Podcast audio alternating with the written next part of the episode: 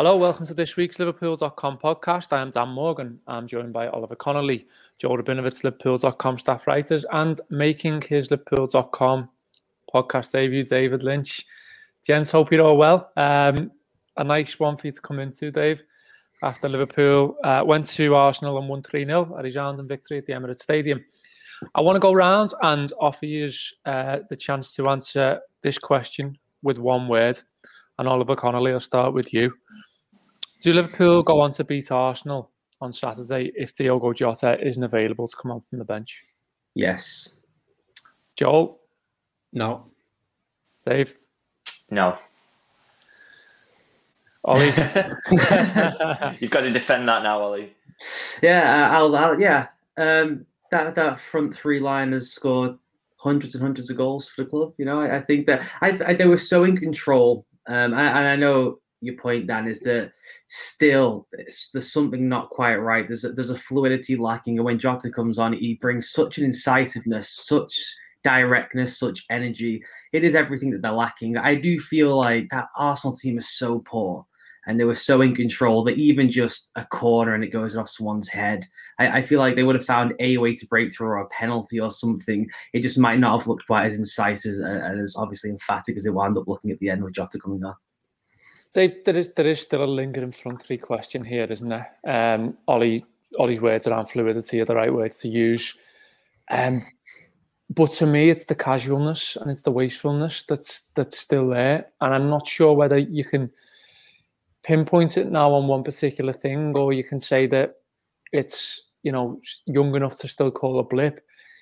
It does feel like maybe, and I'm listening. I'll, I'll back these these forwards to the hilt for what they've done for this club, but the first time, it just does feel like to me that it might need breaking up in some form going into next season. Yeah, it, it, it's sort of hard to judge. I think what you know we, we're saying there about whether they would have won the game or not if, if they, they hadn't had Jota, and he, he just looks in a sort of in a different place to so many other members of that front three. So particularly, obviously, Firmino and, and Mane, the ones whose form he really sort of concerned about. Obviously, Salah's kept up his goal scoring this season, been absolutely fine, and and playing really well. But you, it is it's the other two, isn't it? That you have concerns about, and, and it is just that little lack of fluidity, that that sort of final moment in front of goal, just not looking as convincing as he usually would. And and and Jota, you know, you, you wonder whether it's because he's played less football this season, he's he's less jaded maybe than they are because he's had that that time off through injury, and that that's helped him to so just. You know, he's, he's infinitely more ruthless than, than Mane and Firmino, isn't he, in front of goal this season? So, I think if, if there is a long term conversation about well there, there is it exists to to break up that front three, then you know Jota is, is banging on the door, isn't he, to take one of those places because he, he could not be doing more than he than he is at the moment. His, his goal rate this season's outrageous. I think he's averaging a goal every 120 minutes in the Premier League and Champions League so far, and yeah, he's, he's, he just looks like a, another world class option they've got there. So I think you know, if you're Firmino Mane, you're, certainly looking over your shoulder because uh, the, the, the fella behind them is is ready to to take their place now is it is it as simple, Joel, as Liverpool need just some more options? And and you know, you, you could anyone could have argued back to me the point that yeah, they might not have won the game if they didn't have him on the bench, but they did, and they, and they went on to win the game, and that that is just the cold hard fact. And is it you know Ferguson was always great at selling uh, a player when he felt he needed to, and it was the right thing for the squad. You think about Beckham, Van Nistelrooy, even Cristiano to an extent, um, but there's uh, there's no real screaming need for me for Liverpool to to get rid of Salah, for example, to get rid of either of them, any of them. I think it just looks to me like they need more options for different game states going into the next campaign. Yeah, I agree. I think that they obviously identified this last summer as something that needed to be addressed, even after a season or two seasons in which they did was it 196 points across those two with the standard front three, they kind of saw that there was an obvious need to, to add another one who was younger and, and hungry and could make that step up like they have. And kind of to lose him for three months, that he was he was the problem solver in games like that Arsenal one. There were countless examples while he was out. Games like West Brom at home come to mind, Newcastle away, United at home. Games like Ollie's talking, there, Liverpool looked in kind of complete control in most of those games, and you think the goal is going to come, but there's kind of there is a lack of, of cutting edge, I suppose, with those. And it was there was an example, I think, in the first half um, against Arsenal where Mane, I think he, he did a brilliant kind of turn, ran away from two or three players, surged into the box, and all he needed to do was keep on going, and he would have had a clear shot on goal. But instead, he kind of pauses, takes an extra touch, tries to lay it off to Firmino, and it, it ends up just sort of petering out into nothing. And I mean, that was a really clear example of kind of where last season Mane probably just goes for goal there and scores himself. But I think what's been interesting seeing Jota come back into the team after this three months out as he's not carrying any of that burden. I think some of these players, even though the results have picked up Liverpool recently, it psychologically would have been really tough what they've been through since Christmas. And Jota, because he's been out of the picture, hasn't had to kind of wade through all that. Um, so he's just kind of come in. There's no weight on his shoulders at all. And yeah, like Ollie says, he's just he offers something completely different. It, it's difficult to kind of pinpoint a specific skill that he's kind of necessarily better at than any of the front three because he's not.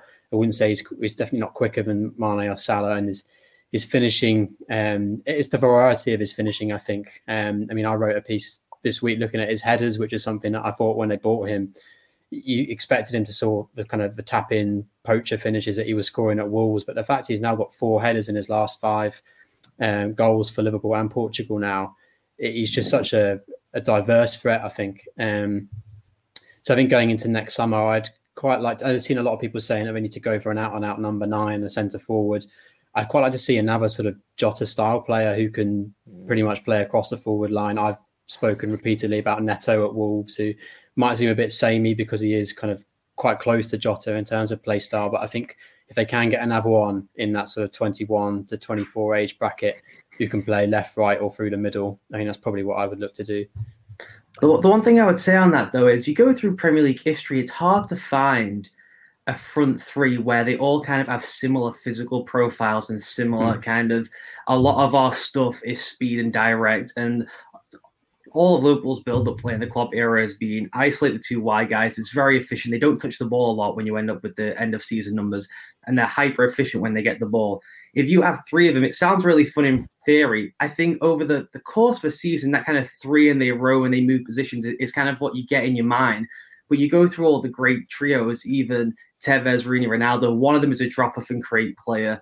Same with Neymar, Messi, Suarez. Suarez and Messi both drop off and can drop and create. And and uh, Salah did that at Roma. He was kind of a drifting off the wing playmaker than he was what he wound up being at Liverpool. So maybe you could get that from him. But you go through all of them and usually you have one either battering ram or a drop guy, and then you get the two flyers who go in behind. I think it would be hard to run a full season with three diminutive, speedy forwards, and that, that's your that's your style. You've got a ton of creative burden on fullbacks and your midfield there, and I think that's a lot to ask. I think that's think... interesting because when they've gone, when they've occasionally tried that, and maybe you know Firmino's the one who's probably most under pressure for his plays, and when they've tried that and they've gone with Jota in that in that position and, and drop Firmino out of there. I think ball retention has been a real issue for Liverpool as well because you've got three players who want to go in behind constantly rather than you know none of them naturally really want to come deep that often. And that, that causes issues in build up, and, and I think we've seen that in games. It, it, it's not happened very frequently, but we've seen it in games. I think uh, one of the Leipzig games is, was when he started with that front three, and I thought keeping the ball was was an issue for Liverpool. So that is that's an interesting point because that's a quandary they're going to have to solve when if they do bring in an additional attacker it's got to be someone who, who brings a bit of what Firmino does to the table. I think. Do you think Dave? There's there's a chance of of them looking at what they've take what they can take from from this season into next with with Jota and his development and saying, look, there's possibility we just have to, especially against sort of the bottom ten to fourteen of the of the league, we, we just sort of Man City four two four this and it, it look on paper some variants of a four-two-three-one, but it's that sort of City pinning you in, controlling you, and having four forwards in theory on the pitch who will who will smother you and, and will ensure that you know you're not going to get your your Burnley and Brighton home results that you've seen this season through the frustration that they've been able to cause. I don't know. I think Klopp might be reluctant to use that too frequently, just because I think when, when you did see it against Manchester City, I thought it, he was forced into that, really, wasn't he? Because of Jota's form was so good at the time, and the fact that he didn't really have any midfielders he could name, so he was basically he was forced upon him. And I think an issue they had in that game was actually he struggled to sort of get Jota into the positions he usually would be in when he's part of a front three, those goal scoring positions, because there was four of them, and they were almost you know, at times it was making the same runs and, and you know getting in each other's way, and it didn't it didn't completely click in the way that I think that Klopp would have hoped. So I, I don't know if he, I, you know, in the long term, whether that's something he's going to look to to want to do. And I think his his main thing about you know those games where they drop points is maybe not that they've not had enough attackers on the pitch. It's maybe that some elements of the control of the game haven't been right in midfield and, and protection of the defence and those moments where they've been exploited. I think and, and creativity hasn't been there. And I think just sticking the forwards on the pitch is not really something I think he's going to want to do in the long term, which makes this whole thing that we're talking about about the long term future of the front three and, and changing that and how it looks over time. It makes it difficult for the manager because you know if they do bring in an extra forward option because they're in Europe next season, then he's you know those difficult decisions that he's largely avoided this season because of uh, Jota being out for such a long time. He's going to have to make those nearly every week, and that that's going to be difficult to move on from that front three who've, who've done so much for him and been so good, and he's trusted them for so long. Um, you, you know, you wouldn't like to be the manager having that conversation every week that that you know Firmino's dropped or Mane misses this game or, or you know Salah. It's it's a difficult one for managers. Just to add on, on that one, I think there's a couple of other examples as well earlier in the season when he tried a sort of 4-2-4, 4-2-3. One was it Sheffield United and and maybe West Ham at home when he did it, and he played Jota with the front three. And it, I think it is one of those. It, it sounds better and more exciting on paper than it actually ends up being in reality because, like you said, they are all fairly similar. I think where it is really useful and where I think is is changing against Arsenal was really effective um, against tired legs. I think that can be a real solution for Liverpool on the sort of 55, 60 minute mark if they haven't kind of found a breakthrough and need to kind of go up a gear. I think bringing one of them, whoever it is, off the bench to make it a front four during a game in the second half is something we could see quite a lot more of going forward and something Liverpool have missed the option of doing over the last few months. But I think I probably agree with Dave there on a, on a long term basis. I struggle to see him sort of veering too far away from a three man attack. And I think, yeah, that'll be kind of the main thing next season is is having the option to change it during a game, um, more so than kind of reverting to that as a standard thing. Ollie, is there is there a possibility we all end up by we all I mean me um, looking foolish with statements like this in in light of something really simple happening, like Sadio Mane getting a bit of form back. I mean, Salah is weirdly his own thing through all of this. Like he, he, can be any type of forward you want him to be at any one time, and he still delivers numbers. Firmino's evolution means his identity is is changing constantly. Um, but I think you've got a real argument. This is probably Mane's toughest spell of form since that first half of 2017-18 when he gets sent off against City. Um, and he goes on a real sort of bad spell. There's that really bad miss against Everton, I remember in the derby.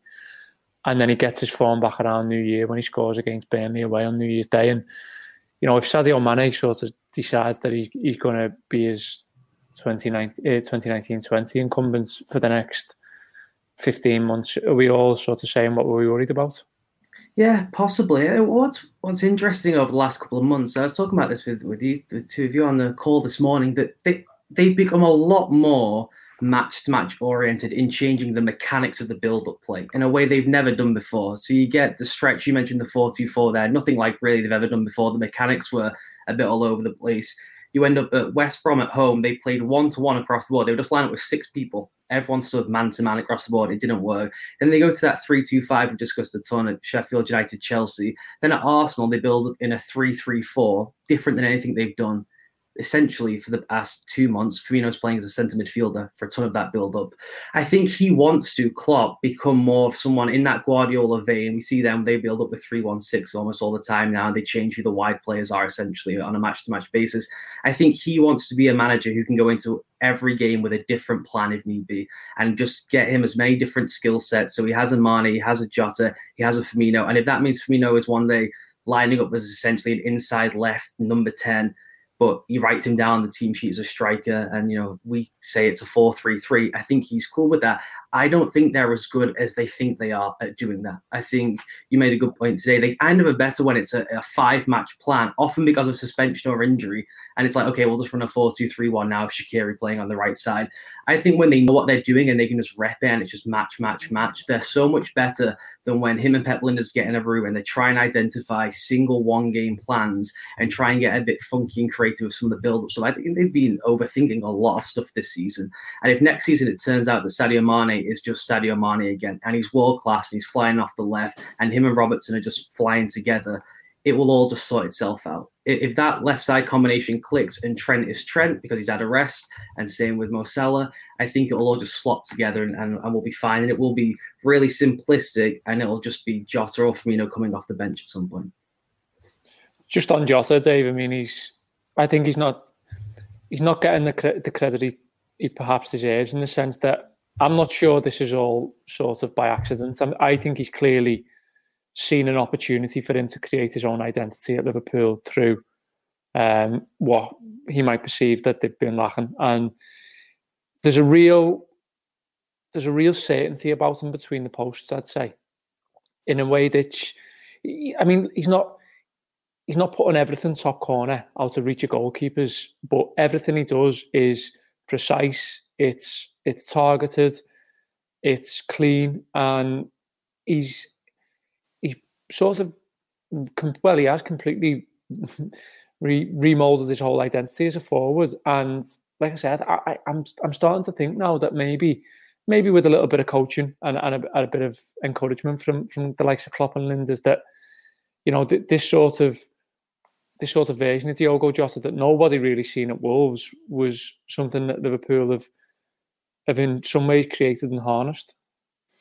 Yeah, that it's about his efficiency in the box, isn't it? He's just, you know, he's absolutely capable of getting himself into goal scoring positions and then making clean contact with the ball, and he, he's just utterly ruthless when he gets in those positions. It's um, he's he's been a revelation, and I think you know if he'd been fit the whole season, any debate about the the best signing of the season, he would have it wrapped up by now because he's you know the, the rate he's scoring goals. It doesn't you know there hasn't even been a drop off since he came back in from that injury. So he's uh, he's an absolutely phenomenal player, and he, he, is. He's the next. He's the next step, isn't he, for this for this front three? It's you know we're all saying about this debate about who drops out, and and that's a difficult one to sort of square at the moment. But it has to happen because Jota is, is ready to take that mantle. He's he's at the level that these these forward players we've seen for so long. He's at that level now in terms of his goal scoring contribution. So it's um, yeah, it's an interesting one. Another sort of you know huge tick in the box for Michael Edwards and, and their ability to scout players and see that there's sort of some level of undervaluation on them as well. Because I think you know Jota's price at the time, everyone sort of went. Oh, 40 million that's that's quite expensive for a player from Wolves it already I, I already think we're in a position where that looks like a bargain just for what he can give Liverpool in the long term his age profile the fact he's scoring goals at the rate he is now you know, you extrapolate that over the next five years of his contract, and he'll he'll prove a snip, won't he? So it's yeah, just an incredible footballer, brilliant player. It's been just a joy to watch, and, and I think I think between now and the end of the season, really interesting to see, you know, who he displaces, isn't it? Yeah, totally. I mean, Ollie, you're writing a piece today on on the the difference between uh, Jota and Timo Werner, and and a lot of the the sort of narratives around that. I mean, it do, it is encouraging still, despite what happens with Liverpool this season, even if they don't make Champions League, that you do have that body of evidence there of a player who has been picked up, who no one really, you know, has any sort of identity in terms of oh, let's go and get him in the summer, and and completely, you know, just seeing him thrive and, and seeing him just how much he enjoys it as well. He's absolutely loving life at Liverpool. Yeah, why wouldn't he? He's scoring goals every time he steps onto the pitch. It must be really fun. Getting world class delivery from all over the gaff. It's got to be a great time. And you've got to think uh, at Wolves. Remember, I remember when we signed him, we spoke about it. They had what you would call a pressing system in like posh new parlance, which is basically Diogo, you go and run around a lot, and we'll all stand back here. So to move from that kind of system to what he's doing now, where it's like, wait, I get to touch the ball 20 times a game and almost all of them are in the box. This is amazing. It has to be a blast. That deal they signed this summer, I was going through the numbers today. Given that it, they did it all in installments, they got a deal that was basically we'll do a flat installment payment rather than the traditional model now, which is you pay a lump up front and then you install, you know, the last bits out. It's every year we'll get the same cash amount, you know, on the first of July or whatever. That plus wages is basically 15 million pound a year for Diogo Jota. 50 million pound, which they could probably get for Divock Origi in the summer if they wanted to. Um, from a Bundesliga team. So it, it is just a, an unbelievable bargain. It's half the wages of Timo Werner, and you can go back and forth on would he be a different player playing for Jurgen Klopp? Is it a mental thing versus a talent thing? It, it's undeniably one of the finest deals of the Michael Edwards era to me already. I know that that Robertson and that's like almost a different level of bargain. And Mohamed Salah is one of the finest players ever playing the Premier League at that value too. But the way he built that deal under that climate, when he had almost no bargaining chips, and he's being told you've got no money, but if you want to try and make a deal that looks like 50 million pound in the press, but is really just 15 million pound, go and do it. And so with that budget, he found this little delightful player who will go on and play for them now, probably for six, seven, eight years at this level. It, it's as good as he's ever done. The Blood Red Podcast from the Liverpool Echo. Yeah, I mean, Joel, you you touched on Neto before as a possibility of who who they might add. I mean, we've got to look at Harvey Elliott as well, right? We, we've got to assume that there's there's real plans for him next season too. I would think so. Yeah, not necessarily as someone who, who will come in and, and start a whole load of games. Although I do think in the domestic cups, he's, he's probably a player to try and um, definitely use from the start. I think where I could see Elliott coming in real handy next season is kind of if we're presuming that Shaqiri and Origi move on, um, as long as there are actually clubs willing to buy them this summer.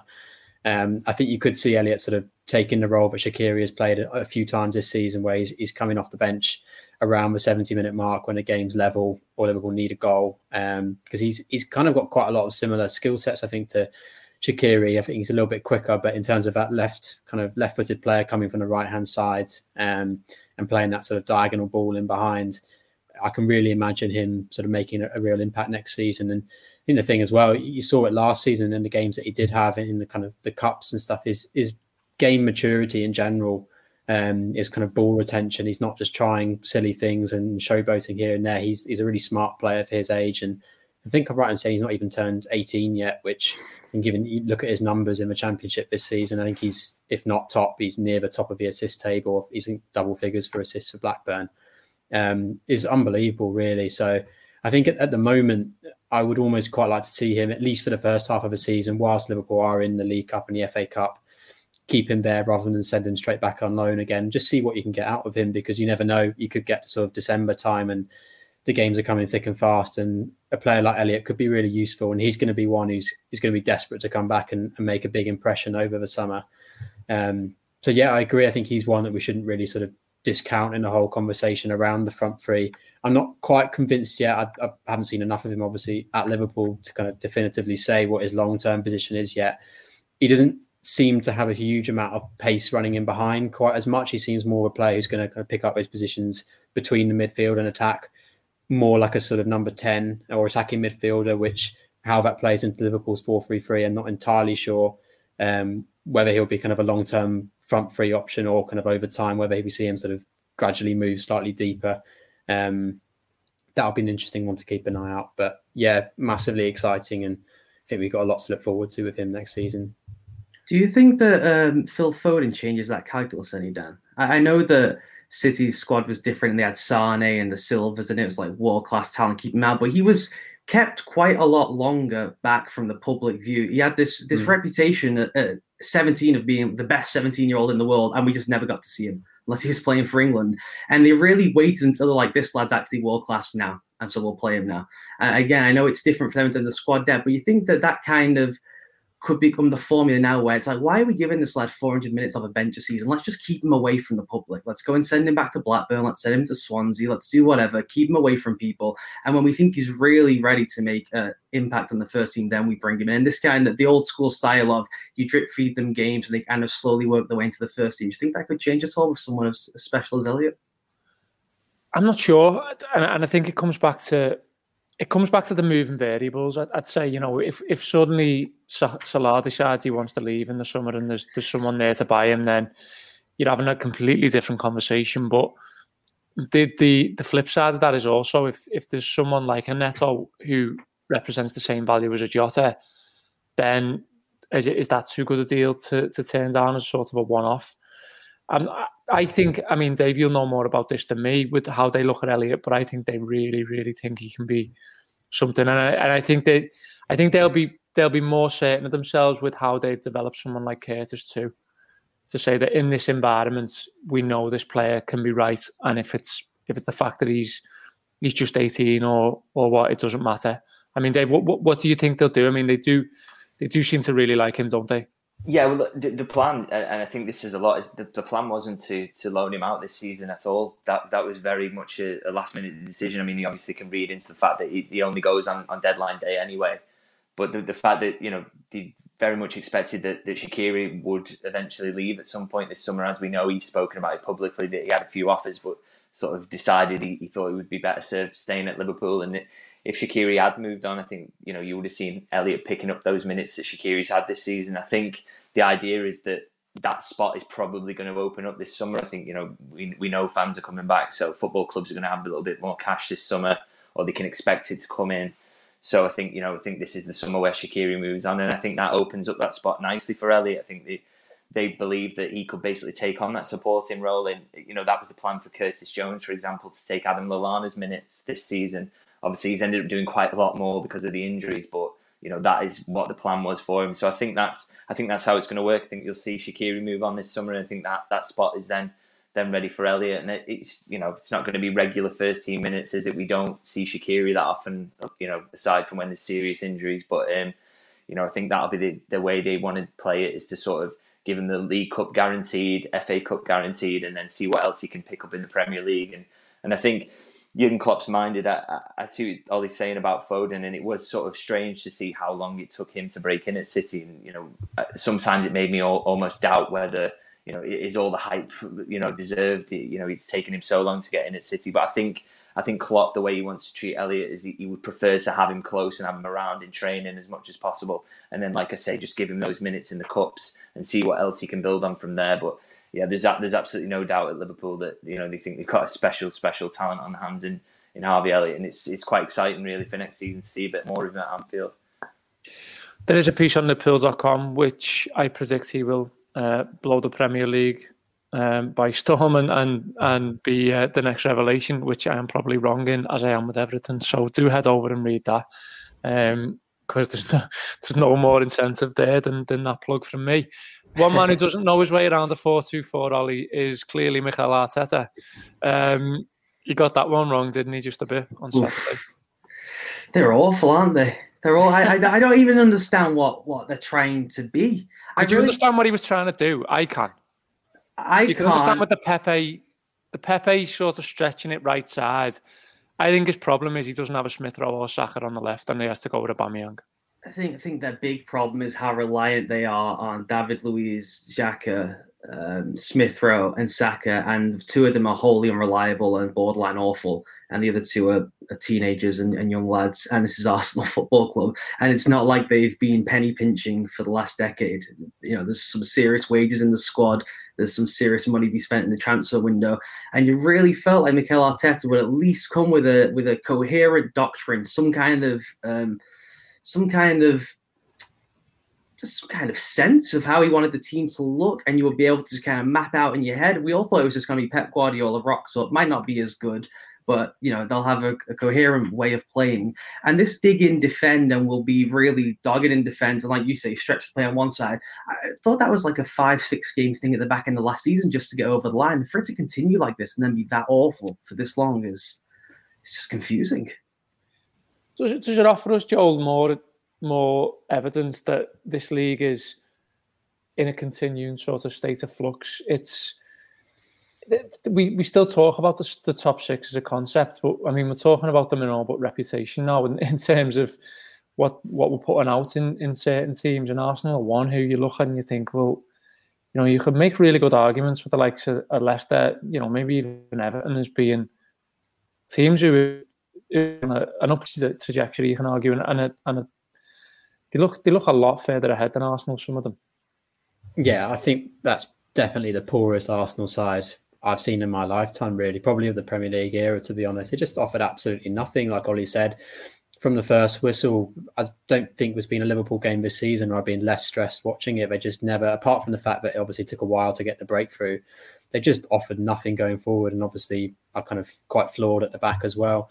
Um, but I think if you to kind of look ahead to next season now and and try and predict um, how the kind of the top six of the European places look, I, am no way I'm putting Arsenal in there, even if they go ahead and have quite a decent summer transfer window. I just think others have kind of come to the fore. I don't think there's any reason really why Leicester should fall off. They've got players there who are kind of in, in that similar age bracket to the ones Liverpool have had huge amount of success in. I think the likes of Maddison, Barnes, and Ndidi, they're all sort of early mid twenties who are probably still got their peak years kind of to come really in two or three seasons time. So I think Leicester are, are, one that I just kind of see being in and around. I'm not saying they'll definitely be Champions League um, kind of the next four or five seasons, but they'll be in the mix. I think. Um, West Ham again, I'd kind of go back to it was in our pre-season predictions. I did actually say they might have a decent season.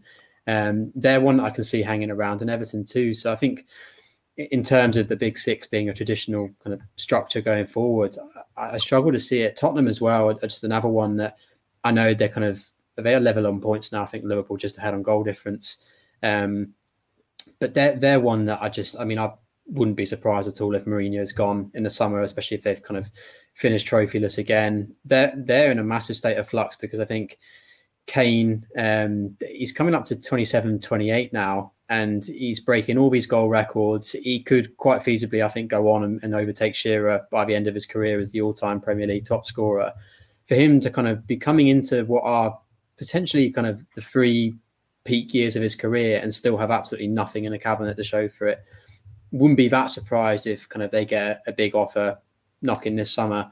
Um, and I think for the first time, it's not that beyond realms of possibility that he might want to look elsewhere. And then you obviously got the likes of Son, um, similar sort of situation. I think Spurs are one that have obviously been such a kind of prominent part of that big kind of big six or top four picture now for so many seasons. I think they're one that are in a real kind of uncertain situation going forward. So yeah, I agree. As, as for kind of the big six as we know it, um, I think the next few seasons and this one, obviously, um, that's, that's not going to be the case going forward. There's a real problem, Dave, isn't there, with the sort of buying pool that, that Arsenal and Tottenham are in? You know, you couldn't envisage now that, that Arsenal could go and get a, a, a Mesut Ozil when he was at Real Madrid, for example.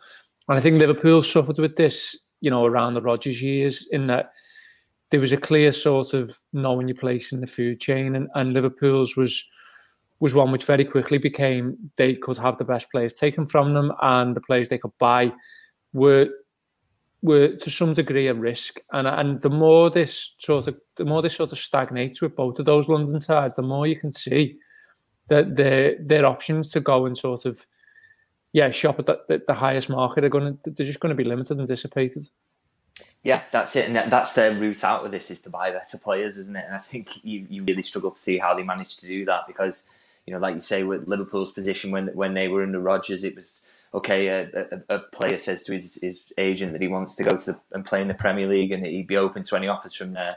And you start looking at the clubs he might want to go to, and you know, he'd be looking at Manchester City, Manchester United, Chelsea all the teams that were above Liverpool at the time, and they were supposed to have to, you know, try and crack into the top four. Tottenham were flying at that point, and it's, you know, Arsenal are even further down that list now. I would argue that you know even Leicester might be a more appealing project considering what they've done for players at the moment. They look like a really good stepping stone club, don't they? And they really developed some nice talent there. So it's yeah, it's difficult for Arsenal to see how they get around that. I think the the way Liverpool got over that was by appointing a, a world class manager, a huge name who was going to attract talent to the club. And you know, Arsenal haven't got that at the moment. I don't think there's players really chomping at the bit to, to play under Mikel Arteta at the moment. Particularly the style of football doesn't seem to be a real identity there either, or you know, a real project that you think you could buy into as a player. So yeah, it's it's really difficult to see how they sort of recover from that. And uh, you know, I think it's another maybe a difficult summer ahead for them because they've got some big decisions to make. I think in terms of the composition of that squad, but I don't think that they really are an attractive destination at the moment. So it's uh, yeah, they're in a really difficult position. Well, Ollie, we uh, we're looking ahead to Liverpool uh, traveling to Madrid tomorrow to take on Real Madrid in the, the quarter final of the Champions League. It's it's a huge game, as we know. Um, it's it's one in which everyone's sort of been looking forward to since the draw was made. I mean, Zinedine Zidane's been speaking before the game. He's talked about Madrid's sort of placing a pecking order, their, their injury updates, etc. Liverpool have got to go there with, with nothing to fear, right? That even you know a sort of a ghoul of, of Eden Hazard of years gone by isn't isn't going to scare them going into this one. No, I, you got to remember as well. Madrid have the Clasico at the weekend, and Zidane has to know he does not have the horses for European Cup battle this year. I, I, know that it's synonymous with the club; they care about it infinitely more than the league title, even. But they're right there in the league in a year where they've just been decimated by COVID and injuries and all kind of, of nonsense. Frankly, has gone on for Madrid this year. It's just been a mess. So to find themselves a real shot at winning the league title after all that, I, I think that they will have their eyes fully on that, and he has to know even against Liverpool, if Liverpool was in you know free flowing great form and Arsenal's about as good as you can hope for going into that, he doesn't have the horses to run with that. He d- certainly doesn't have it for Bayern or City. Um, later down later on in the competition, the team is just old. It's slow. And, and there is talent there. Don't get me wrong. You've got Odriozola coming back through. They obviously have Vinicius, who is probably the, the game changer that could do something magical for you. Benzema's still in unbelievable form. The midfield field trio is still excellent, and they can still dictate the flow of any game in Europe and they kind of hope that they can maybe, you know, keep the rhythm flowing and then rip you open three or four times during a game and really be clinical and make it count. That's that's the formula there, and you could see them doing it just on nous and guile and understanding and all that type of stuff. And maybe they nick a goal in the first leg and shut down shop in the second one, but. Uh, it's just it's not in any way an imposing Real Madrid side. You're also you went you're going to you know a training ground essentially rather than the Bernabeu. It's just the, the, the vibe and aura of Real Madrid is not there with this team. It, it, it's a completely different team. You take the names off the shirts, and, it, and it's just a bang average team you're playing in Europe. And I think Liverpool should be really confident going into it. Joel, I mean, what what will serve Liverpool well in this game is is the recent um, manner in which they've adopted patience to win games. You know, you think of both Leipzig games; they they didn't panic. Um, they hung on over over the both games using both legs to, to ensure they could win the game later. But then you've also, you know, you've got Arsenal, which we spoke about. We've got Wolves before that. This is a team now not conceding goals, which you know is is a massive benefit and a massive positive positive going into a game like this. And I'm sure they'll they'll bide the time with this one if they need to. I think so. Yeah, I think uh, the whole kind of moving Fabinho back into the midfield really has changed everything for Liverpool over his last three games. I think as much as Kabak and Phillips deserve a huge amount of credit for how well they've done, I think it's, it's no coincidence that they kept three consecutive clean sheets now with Fabinho there. Um, because the, the knock on for the rest of the team is enormous. It helps the fullbacks, it helps the centre backs. I think it helps the front three in terms of sustaining pressure and, and pinning teams back.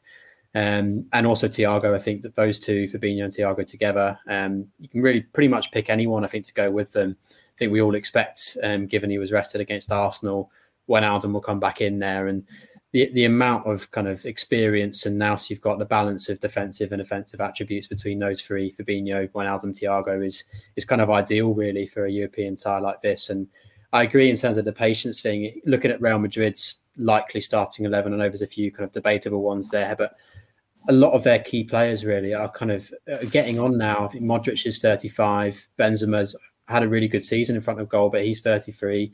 Marcelo still getting games. He's 32. There's a lot of players there who you can see struggling to live with Liverpool's pace and intensity. Um, if the game sort of gets to around the 65, 70 minute mark and it's still tight, you can imagine Liverpool hanging in there they'll be the kind of the strongest team um, towards the end of the game.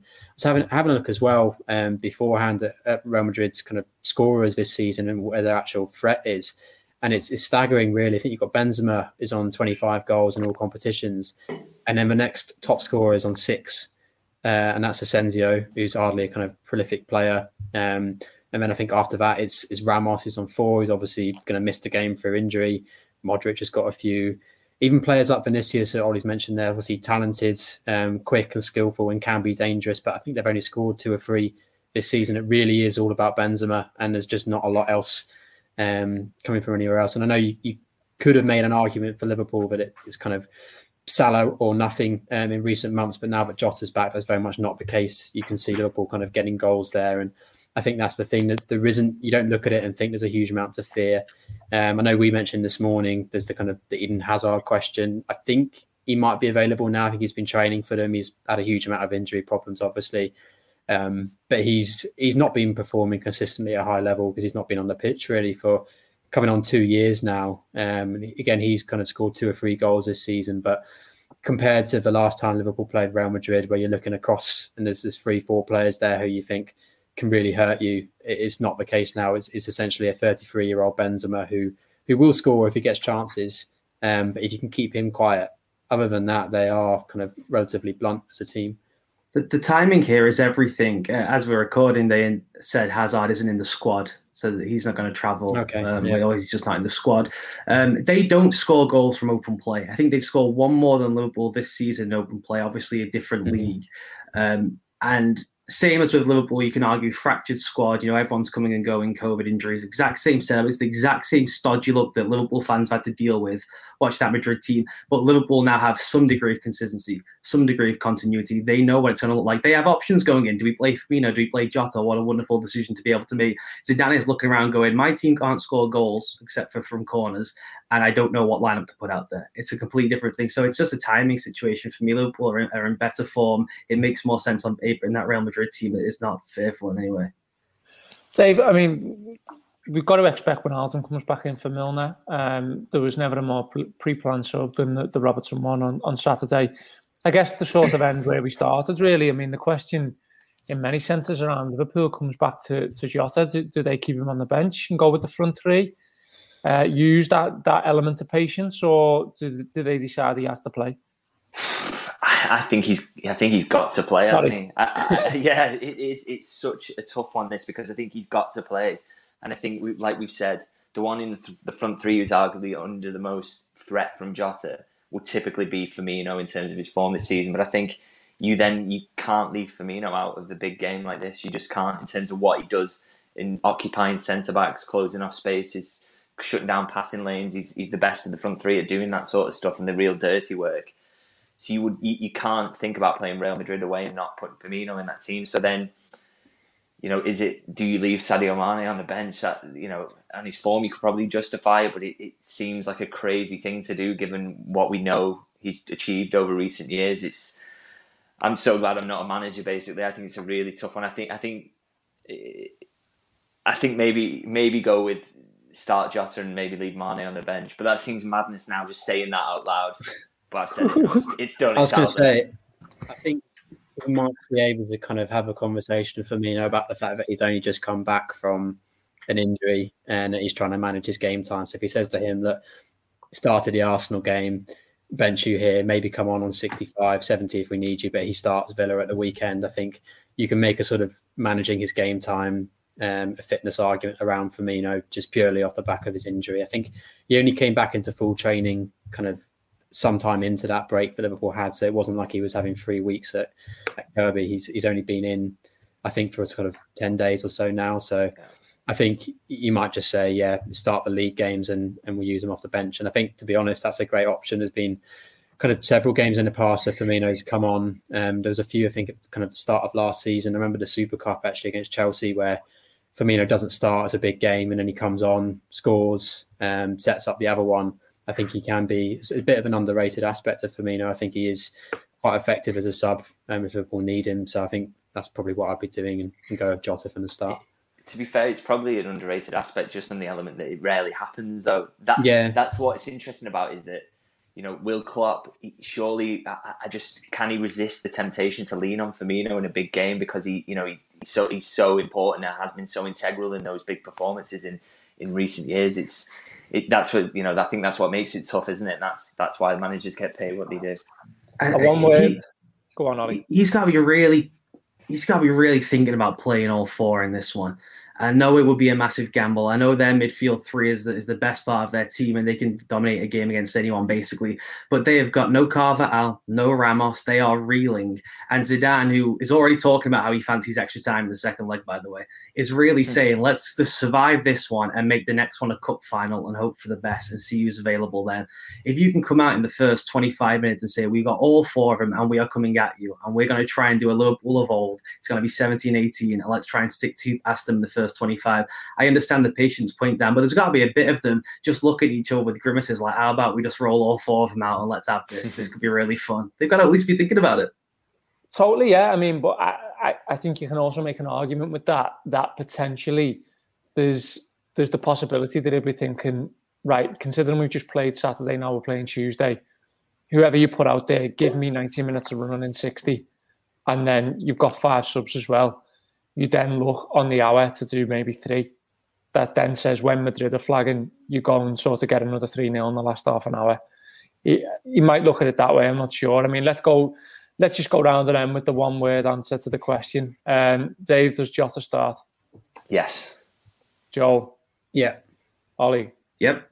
No. I'm going to say no. He doesn't. um, and I'm not going to explain myself anymore. But thank you very much to David Lynch, to Ollie Connolly, and to Joe Rabinowitz. That's been this week's Liverpool.com podcast. See you all soon.